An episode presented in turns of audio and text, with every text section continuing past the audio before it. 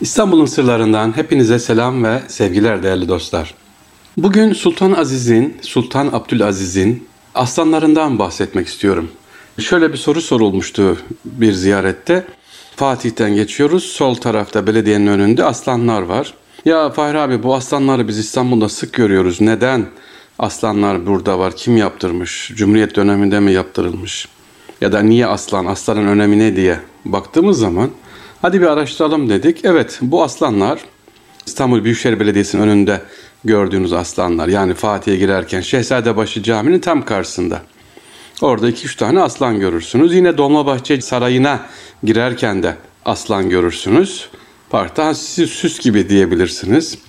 E bunun hikayesi nedir? İşte onu anlatalım dedik. İstanbul'da bulunan Sultan Abdülaziz'in aslanları. Önce Sultan Abdülaziz kim? Osmanlı Devleti'ne yenilikler ve reform getiren Sultan II. Mahmut ve e, bugünkü İstanbul'umuzun Aksaray semtinde mimarisi ve bezeme özelliklere dikkat çeken, kendi ismiyle anılan Pertemniyel Valide Sultan Camii'nin banisi Valide Sultan'ın oğlu Sultan Abdülaziz. Yani 2. Mahmud'un ve Pertemniyel Valide Sultan'ın oğlu Sultan Abdülaziz. Kendisi beyaza yakın tenli, ela gözleriyle sanata, şiire, edebiyata ve müziğe ilgisi olan, resim yapma kabiliyeti olan bir padişah.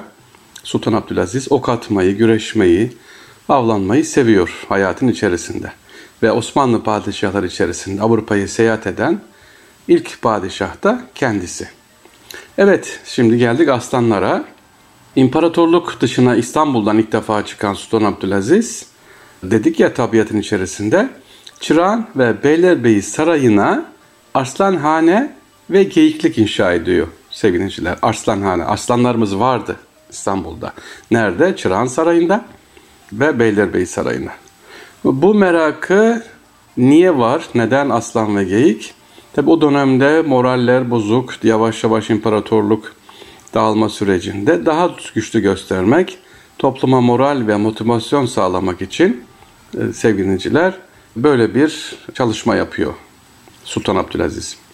Bu arada tabi yurt dışı gezisine çıkıyor Sultan Abdülaziz. Paris'e gittiği zaman Uluslararası Sanat ve Endüstri Fuarı ziyaretinde birçok heykeller görüyor orada Sultan Abdülaziz.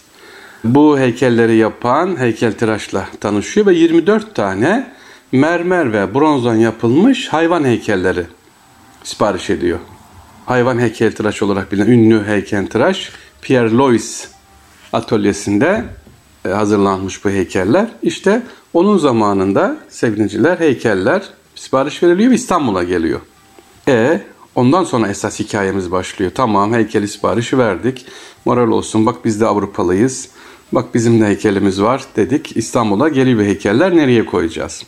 Sultan Abdülaziz döneminde başta Yıldız Şale Köşkü ve Beylerbeyi Sarayı'na yerleştirilen bu aslan heykelleri Sultan Abdülaziz'in şehadetinden sonra padişahların çeşitli talimatları, İttihat ve Terakki dönemi ve Cumhuriyet dönemiyle birlikte İstanbul içerisinde değişik yerlere dağıtılıyor bu aslanlar.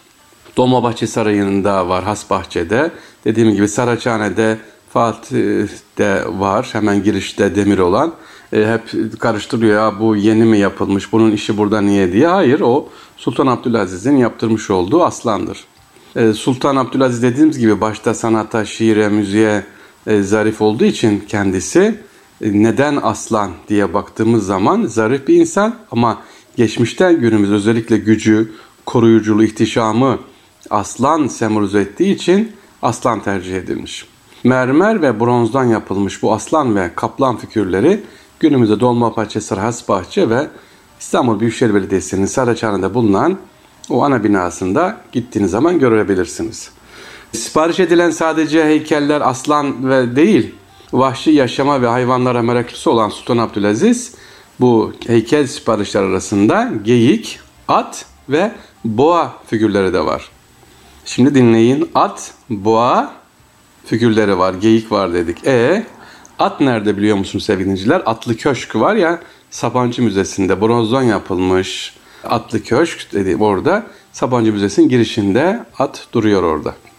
Peki boğa nerede? Boğa figürü ise hepimizin az çok tahmin ettiği gibi Kadıköy Meydanı'nda görebilirsiniz. Geyik figürlerin ise Beylerbeyi Sarayı olmak üzere özellikle işte değişik saraylarda ne yapabiliriz? Görebiliriz bunları. Geyik demek ki geyik, boğa, at ve aslan. Sultan Abdülaziz döneminde sipariş edilmiş olan heykeller, seviniciler.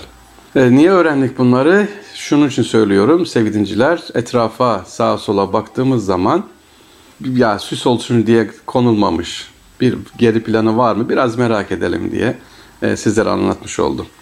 Bununla ilgili olarak yine sevgili dinleyiciler bu haftanın son programında sizlere İstanbul'u tabi okullar tatil oldu biliyorsunuz. Gençlerimiz var soruyorsunuz bana nereye gidelim diye. E, ilk yapılacak iş, ilk yapılacak iş böyle manevi atmosferinden başlayalım. Eyüp Sultan Hazretleri mutlaka sonra Fatih Sultan Hazretleri, Mehmet Emin Tukadi Hazretleri'nin oradan İstanbul, Fatih, Süleymaniye, Şehzadebaşı, Ebu'l-Vefa Hazretleri'ni böyle bir Zeyrek, Molla Zeyrek'in oradan bir seyredelim. Yani eğer sabah namazı yaparsanız ne güzel olur sıcakta.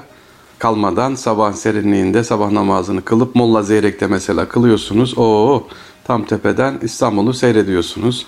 Oradan un kapanı yoluyla birçok güzel eserler var ama bunu gezerken sevgiliciler belli bir saat dolduracağım hadi yetişmeliyiz şunu da görelim değil. Anı çıkartarak, yaşayarak inşallah gezin ve şunu unutmayın her caminin hikayesi var. E, Sokulu Cami mesela Karaköy'den dönüyorsunuz Azap Kapı'nın orada hikayesi nedir? E, mimarisine bakıyorsanız e, aynı Osmanlı Camisi e, değil neymiş?